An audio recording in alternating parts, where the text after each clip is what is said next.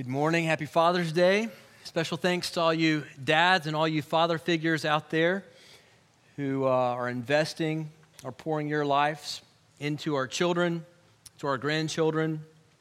I think um, out of all the things that we uh, do as men, there's really nothing more important than loving and equipping the next generation to be passionate lovers of Jesus and lovers of other people. I think that makes all the difference in our world, all the difference in our families, in our cultures. And so, uh, thank you, fathers. I hope uh, I hope your your wives take you out to your favorite restaurant.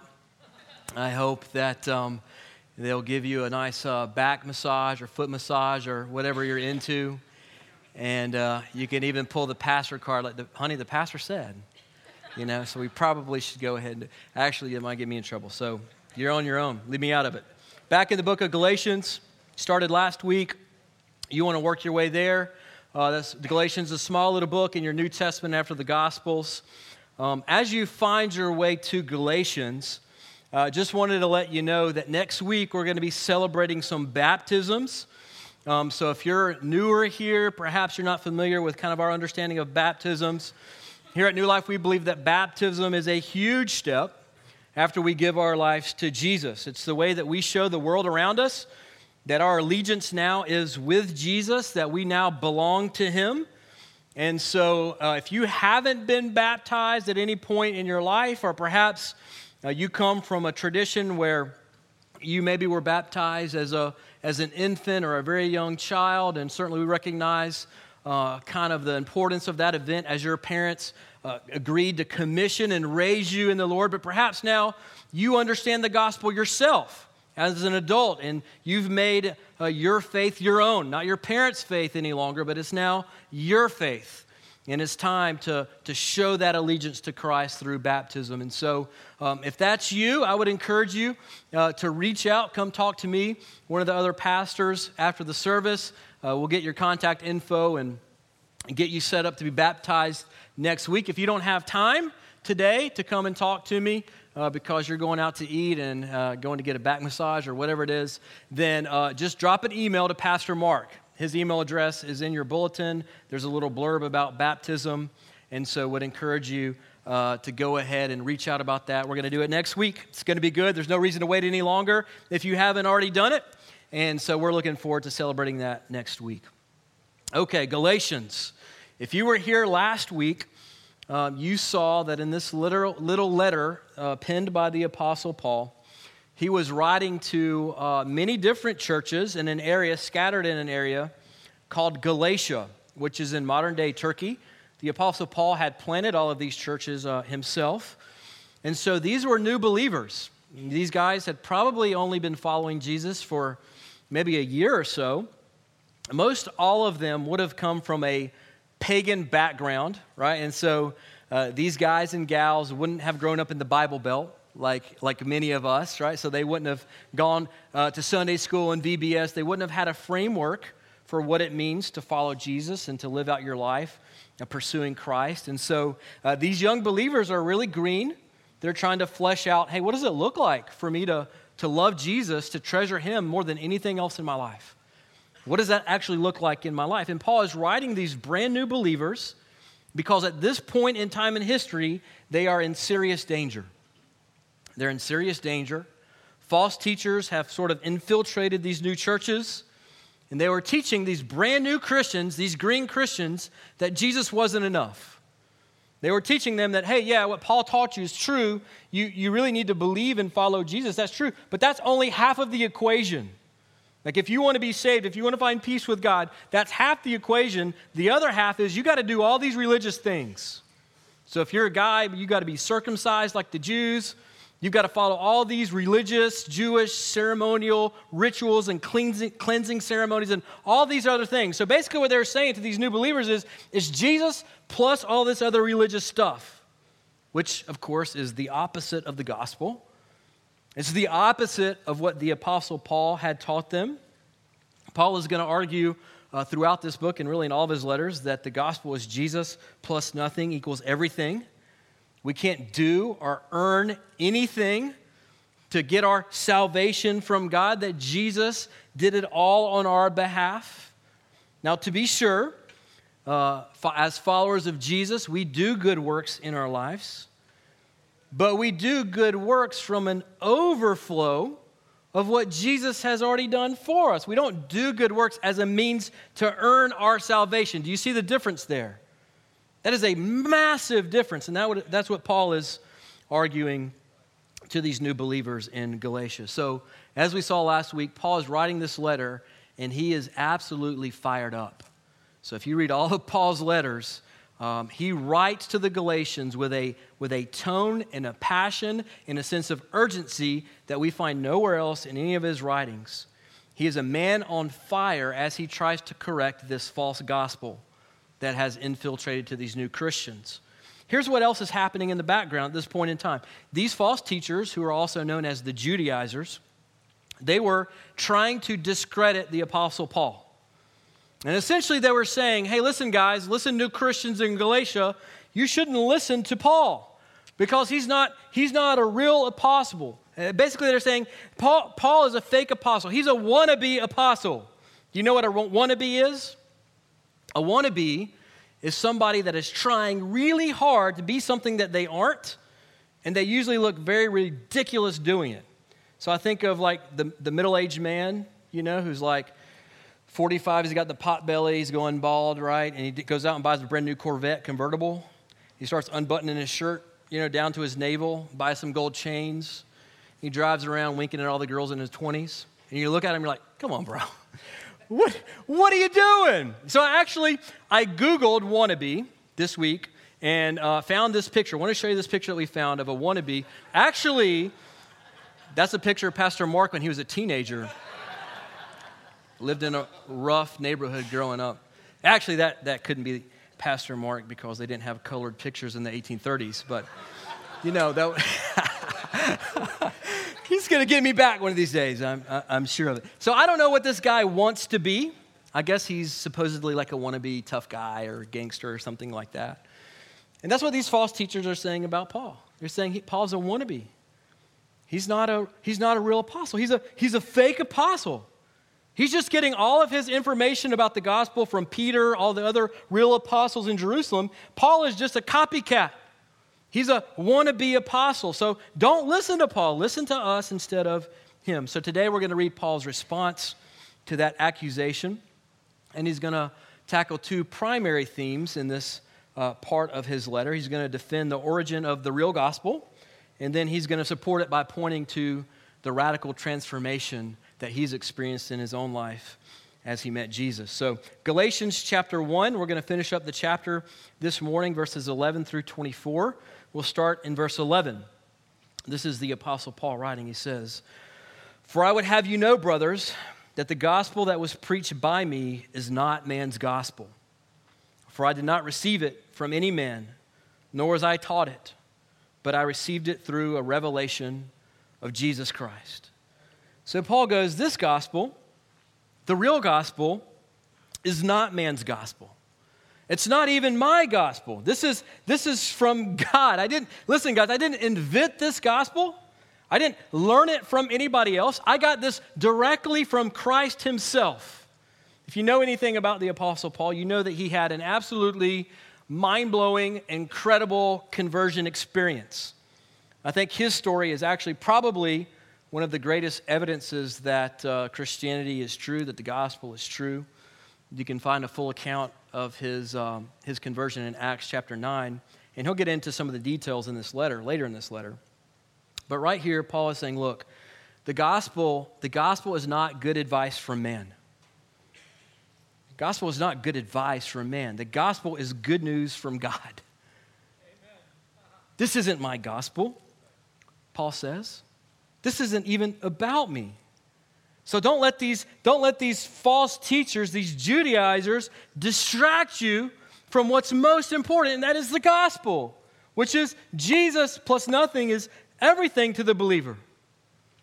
Now, just as an aside here, this gospel of grace that Paul is teaching and he's preaching, this gospel of Jesus plus nothing is everything, this is a gospel that makes a lot of people uncomfortable, isn't it? It's a message that, quite frankly, angers some people. And it angers some people because they don't want to deal with the fact that they need to be saved.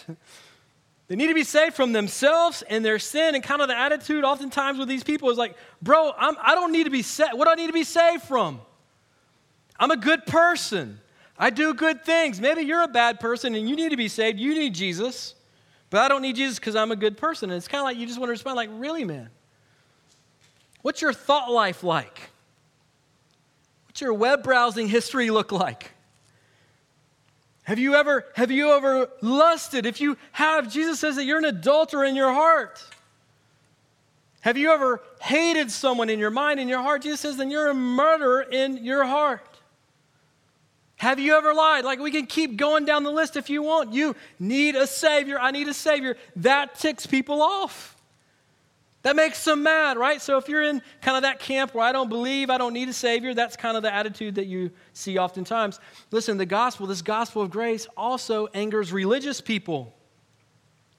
It angers church people because religious people like to think that all of the religious activities that they do is helping them earn their salvation. It does not. Again, certainly, as believers, we should be about good works. We should be about loving the downtrodden, caring for the poor, loving the orphan, loving the widow. We just sang that, all of that stuff.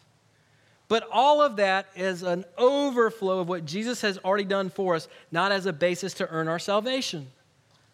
And that ticks religious people off because they want to help God save them. And so Paul is saying, no, no, no. This is a gospel of grace. This is not a gospel of you've got to earn it, you've got to be religious enough, you've got to be good enough, you've got to do all these things and not do all these things. This is a gospel of grace. And this gospel I got from Jesus himself. So he's saying, listen, I'm not a copycat, I'm not a wannabe, so you can just back off, you punk fake teachers trying to infiltrate the churches in the name of Jesus, right? Just shut your mouths. Verse 13, he says, For you have heard of my former life in Judaism, how I persecuted the church of God violently and tried to destroy it. So Paul says, Look, let me, let me prove to you that I have encountered Jesus. Right? You guys have heard about my former life, what I was like before I met Jesus. See, Paul's reputation preceded him. The early church, in fact, even after he became a believer, was afraid of him. They didn't want him to come because they had heard about how much Paul hated Jesus, hated Christians, how he violently persecuted the church, tried to destroy it. Paul was a terrorist. So when Paul encountered Jesus on that road to Damascus, on his way, by the way, to imprison and execute more Christians, Paul is saying to these Galatians, Look, I was a violent man. I was a murderer bent on the destruction of Jesus and his people, and the only thing that can explain the change in my life. How can you explain that change? I went from a man who, who killed the people of Jesus, and now I'm giving my life away preaching that same resurrected Jesus. The only thing that can account for that change in my life is that I actually met Jesus. I met him on that Damascus road. And he revolutionized my life. He changed my life. And Paul continues building his argument in verse 14. He says, And I was advancing in Judaism beyond many of my own age among my people. So extremely zealous was I for the traditions of my fathers. He's talking about Judaism there. See, Paul was a rising superstar in Judaism. Paul was absolutely brilliant. He was a big deal in Jewish circles. He was a Pharisee. Everybody knew who Paul was. He was incredibly zealous and passionate for his religion. And here's the incredible thing Paul wasn't looking for Jesus on that Damascus road, was he? He wasn't looking for Jesus. He was trying to stomp out the Jesus movement and kill Jesus' followers. But hear this Jesus was looking for Paul. Jesus was looking for Paul. Isn't that amazing? That God loves us, He pursues us even while we are his enemies. I said this last week, but I think this bears repeating. This idea, this popular idea in our culture, and we hear it so many times in the media and our music and our movies and everything else. This idea that there are many pathways to God. many pathways to God. And as long as somebody is sincere in their belief system, as long as somebody is sincere about what they believe, then they're going to be okay. Let me ask you a question Was Paul sincere as a rising star in Judaism? He was as sincere as they come, and let me submit to you that he was sincerely wrong. Paul was a religious man. As a Pharisee, he would have had the entire Torah memorized, entire Old Testament books, word for word. You think you're religious? You think you're spiritual? Do you have entire books of the Bible memorized? Paul was a religious man, Paul was a spiritual man. He was sincere, and he needed Jesus to save him from all of that. And here's the first point. I just kind of want to drive home this morning. If you're a note taker, here it is. Religion won't save you. Sincerity even won't save you, but Jesus will revolutionize your life. It's Jesus plus nothing. That's the gospel. That's what Paul is arguing here. And he drives home this statement with an incredible truth that he follows with in verse 15. He says this But when he who had set me apart before I was born, and who called me by his grace, was pleased to reveal his son, that is Jesus, to me in order that I might preach him among the Gentiles. Paul says, When I was in my mother's womb, God set me apart. He called me by His grace. And so, if you're here and you're a believer this morning, I want you to let those words sink in just for a moment. Let those words just marinate in your soul and your heart for just a minute, especially if you're here and perhaps you're feeling worthless in your life right now, feeling useless in your life, feeling discouraged. Perhaps you're even battling depression. I want you to hear this. God knew you in your mother's womb. He called you by name. He set you apart by His grace before you even took your first breath. Friend, that is love. Let me ask you a question. Did God know all of the atrocities that Paul would commit, all of the pain that he would leave behind before he was born? The answer to that question is yes. And listen to me God loved him anyway. Did God know the ways that you would train wreck your life? Did he know all of the pain that you would cause in your life before you took your first breath? The answer to that question is yes. And listen to me, He chose to love you anyway. That is grace, friend. That's unmerited grace. And that's my story. Listen, when I was 20 years old, I promise you, I was not looking for Jesus. I was doing everything in my life except look for Jesus. But listen to me, Jesus came looking for me. And my life has not been the same since. Now, my life hasn't been perfect to be sure, but my life was changed and I've never been the same. So the question then is this why does God pursue us? Why does God love us in this way? Why does He give us grace and life when we deserve punishment and death? And Paul tells us in verse, verses 15 and 16, this is what he says, what we just read.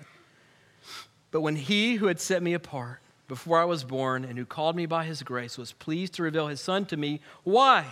Why, Paul, did, did Jesus come and save you on that Damascus road? Why? Paul tells us, in order that I might preach him among the Gentiles.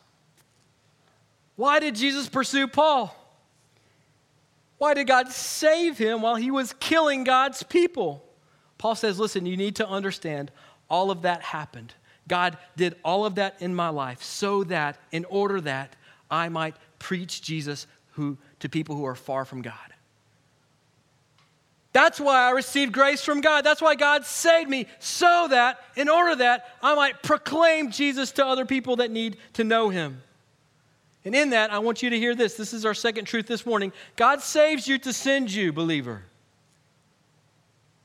God saves you to send you. If you wonder what your purpose is in life, God has saved you, just like Paul, in order to send you. You are a Christian, God didn't save you just so that you could feel good about yourself, so that you could keep this good news just bottled up. If you're a follower of Jesus, like Paul, God knew you in your mother's womb. He set you apart by His grace, and then He sent you. Believer, did you know that you're a missionary? You're a missionary. You know, the word missionary just means one who is sent. We tend to think of missionaries as like these kind of like hyper spiritual weirdos that pack up all their stuff and move to Africa forever or Asia forever. If you're a follower of Jesus, you are a missionary. You're a missionary right where you live in your neighborhood, right where you work, wherever God has placed you, right in your school system, right in the places where you play and have fun and have your hobbies. You're a missionary. Now, you may be a crummy missionary, but you are a missionary nonetheless. Now, God has saved you to that and for that purpose so that you might proclaim this beautifully simple gospel to other people who need to be set free as well. If you're in a community group, you may already know this, but kind of our outreach project uh, this summer with our community groups is um, we're giving everybody who's in a group a $20 bill. And the only thing that we're asking people to do is not to spend it on themselves. We're asking people to intentionally find somebody in their circle of influence, maybe a neighbor, maybe a friend, maybe a coworker, and to take them out for coffee or to take them out for lunch, just to get to know them, just to begin to build a relationship with that person for the purpose that at some point in that relationship, they're going to be able to share this beautifully simple gospel with that person. Now, just imagine, if you could, that there were a person, now I know nobody in our church would do this, but just imagine if there were a person that decided, hey, you know what? I'm going to I'm going to keep that 20 bucks. I'm going to pocket that. And you know what? I bet they're going to do it again next year and the year after. So I'm just going to save up a bit. And uh, after a few years, I'd probably buy an iPhone on the church, you know, be my Jesus iPhone. And it just, just now, now, what would your impression of that person be if they were doing that? I think, man, what a, what a selfish jerk.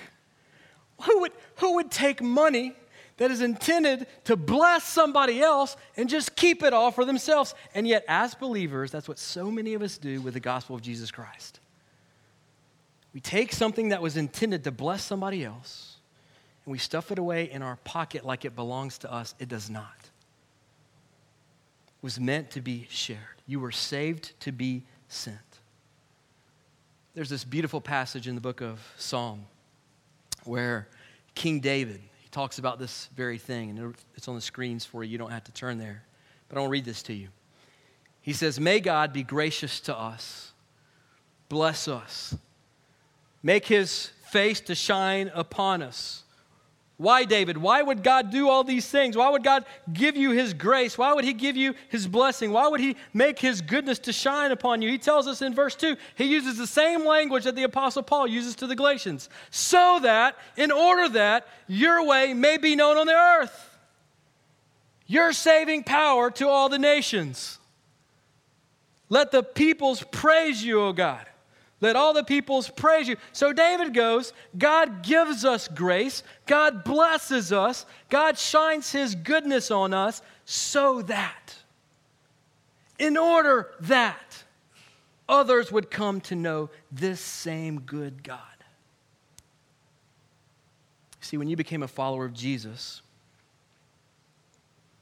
when you taste that type of grace, the type of mercy, that type of forgiveness, you don't say, Man, I'm glad that's behind me. I can check that off my list.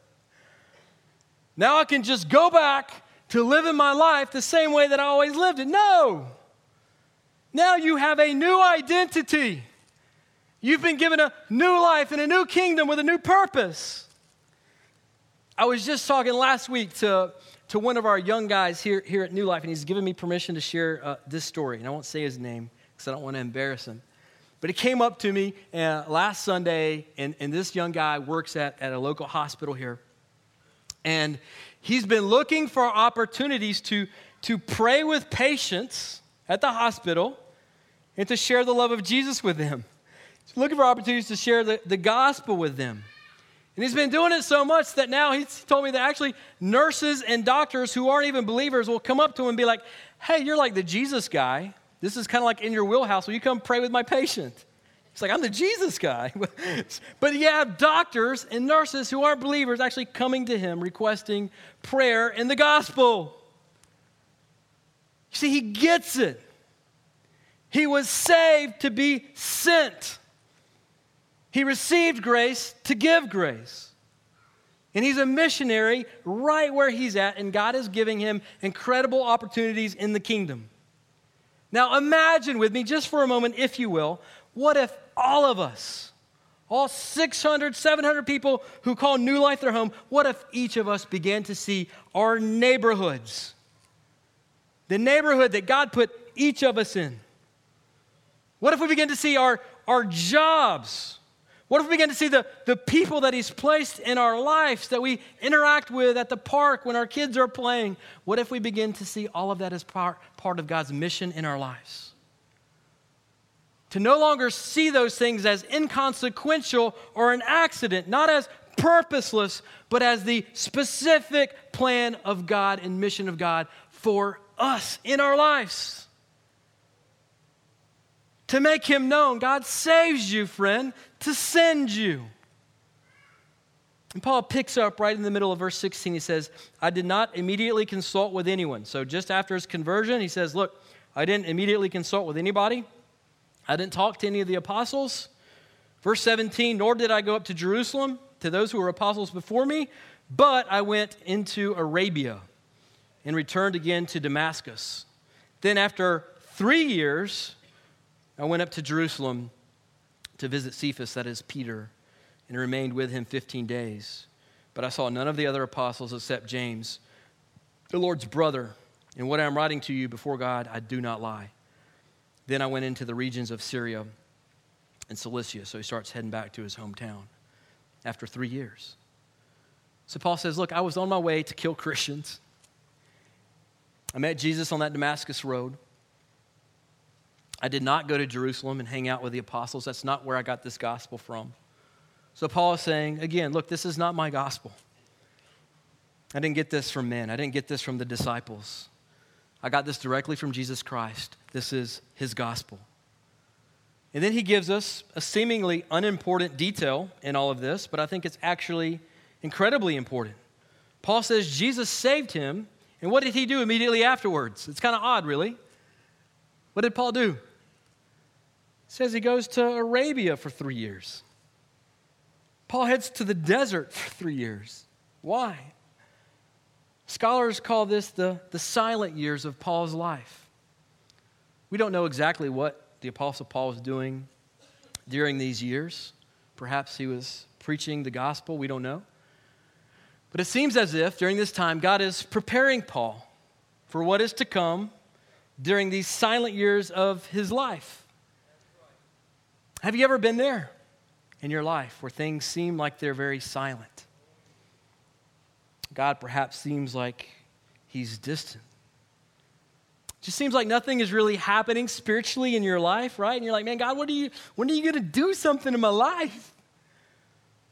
God, when are you going to use me? God, when are you going to when are you going to bring along the, the person that I'm going to marry? God, when, when, are, when am I going to have kids? God, when are you going to do something in my life? And let me just encourage you, friend, don't despise the silent years. Don't despise the silent years. The silent years in your life are often God's training ground for what He's going to do next in your life. I experienced this not long ago myself. A few years ago, I was, uh, we had returned from Asia as missionaries and uh, I was doing precisely what I wanted to do. I was a pastor of missions and discipleship, two of the things that I'm most passionate about in my life. I was doing it in my, my home church, so I was doing it in the church that I loved. I was doing it in the city that I loved. And over time, God began to slowly make my heart restless. And I began to feel like perhaps God was asking me to do something that I found to be terrifying. In fact, it was the one thing that I told God I would never do that I didn't want to do, and that was to be a lead pastor. And so oftentimes our conversations would sound something like this God, you've, you've got the wrong guy. I'm the shy kid. I'm the shy kid who in school would rather take a C than get an A so I wouldn't have to do a public speech. God, I'm the, I'm the guy who avoided preaching classes in seminary like the plague because I was so afraid of standing in front of people. So, God, if this is what you're calling me to, if you want me to do this, you're going to have to show, show me. You're going to have to like paint something in the sky. I'm not going to go hunt this out because the reality is I don't want this for my life. I don't want to do this. And silence from God. For a year, nothing. And then another year, two years, nothing. And then a couple of years ago, out of nowhere, for no good reason, several churches within about a three week span contact me and said, Would you be interested in talking about being our lead pastor? Out of nowhere. Made no sense. Never been a lead pastor before in my life.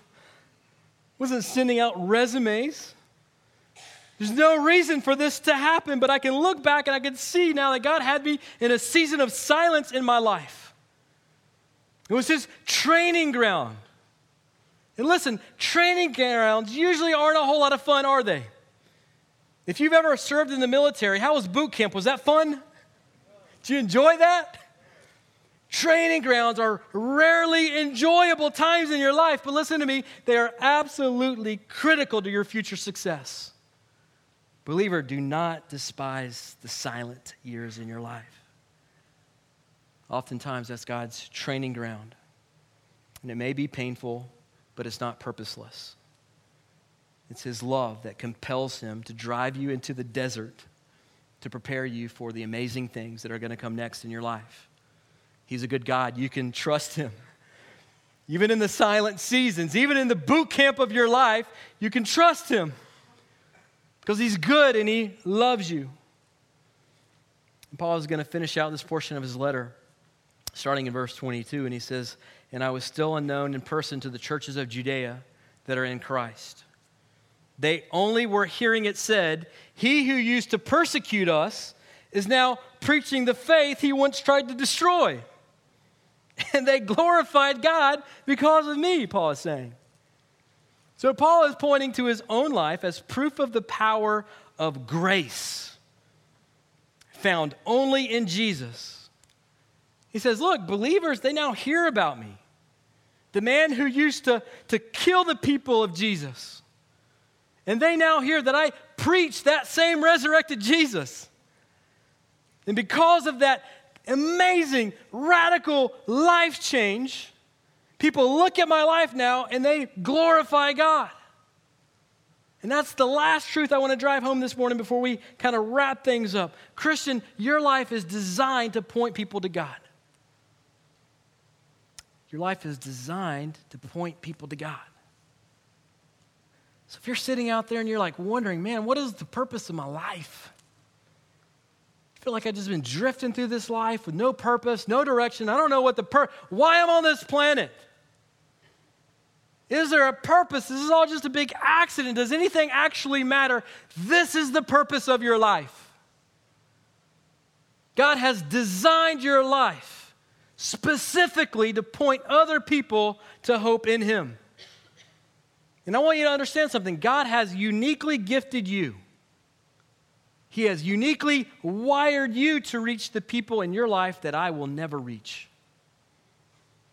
And the pastors of this church won't reach, and the elders of this church will never reach. Listen, I don't have your gifts, I don't have your talents, I don't have connections to your family, relationships with your friends. You are uniquely equipped for your mission. Just like the young guy I was talking about who worked at the hospital here in town. You are uniquely equipped for your mission. If you're following Jesus, you have his spirit living inside of you. You have everything that it takes. Understand your life is designed, your life is purposed to point people to Jesus. Everything else in your life is just a detail, it's secondary to that primary and purpose of your life. As we close, would you uh, bow your heads with me just for a second? if I had to guess, I would guess that there's probably at least one person in this room. And right now, you probably feel like perhaps you've done too much for God to love you. Maybe you're feeling like you've gone too far, gone just a little bit too far, done just a little bit too much, caused just a little too much pain. Maybe you feel like your sin runs just a little too deep for God's grace to reach you. And I think what God is saying to you this morning is look at Paul. Look at my apostle. God pursued Paul and saved him while he was in the process of murdering innocent people. So if you're sitting there, you're thinking, man, I gotta, I gotta clean up my life. I gotta do more of this, and I gotta stop doing this in my life. I gotta do all these things before God can save me, before God will love me, before God will accept me. I just want you to know you've got it all wrong. It's not how the gospel of grace works, friend. You don't go to a doctor after you're healed, you go to the doctor when you're sick.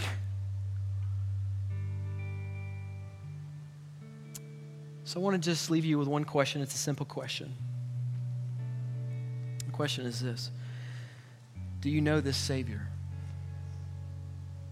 I'm not talking about do you know some facts about Jesus? That's easy. I'm not talking about do you know that he lived 2,000 years ago and blah, blah, blah, blah. No, no, no, no. The question is this Do you know this man? This Savior who transformed a man 2,000 years ago who was a terrorist into the, one of the most powerful evangelists in history. Friend, do not believe the, the lies that you're too much of a train wreck. The gospel is for you, and it's still on the table this morning. Maybe that's not you. Maybe for you, your fear is that you've kind of painted yourself with a veneer of Christianity for a long time, and everybody thinks you're a Christian, your family thinks you're a believer. Maybe you're even a leader in this church, and you're, you're fearful that if you come to Jesus and you begin to follow him for real, you really begin a relationship with him, not based on knowledge or facts, but really understanding him and following him and allowing Him to give you a new heart and a new life and a new identity and a new purpose in His kingdom, you're scared because you're going to think, man, what is my wife going to think about me? She thought I was a Christian for 20 years. What is my husband going to think? What are my kids going to think? What are the pastors of the church going to think? And if that's you, if that's what's holding you back, let me just say this morning who cares? Who cares? If they love you, they will be ecstatic. No matter where you are, no matter what you've done, if you don't know this Savior, run to Him this morning. Don't walk, run to Him this morning. Don't delay. And pray for us. Father, thank you for the gospel. Thank you for your grace that we certainly don't deserve. Thank you for Jesus God, would you continue just to transform us day by day? Help us just to immerse ourselves. Help us to, to, to bathe in your grace that we find in the gospel of Jesus, God. Don't let it become stale to us. Keep it fresh in our hearts, God. Allow it to burn like a fire in our souls, God. Help it to co- compel us to live a life that will actually matter, that will actually count in your kingdom. And Father, for the person who's here who needs you today, the person who's here who needs to experience your grace today in a new way, in a real way, maybe for the first time, the person who's here who needs to encounter Jesus in a way that will just transform their, their lives, just like you did for Paul 2,000 years ago on that road to Damascus, God, for that person right now, would you just let them see your goodness? Father, would you let them see how beautiful you are? God, would you take away the blinders from their eyes so that they can see you? So they could know you in a real way, not facts about you, but know you. God, and in you, find the life that they've been searching for. We ask it all in the good name of Jesus, for his glory, for his fame. Amen.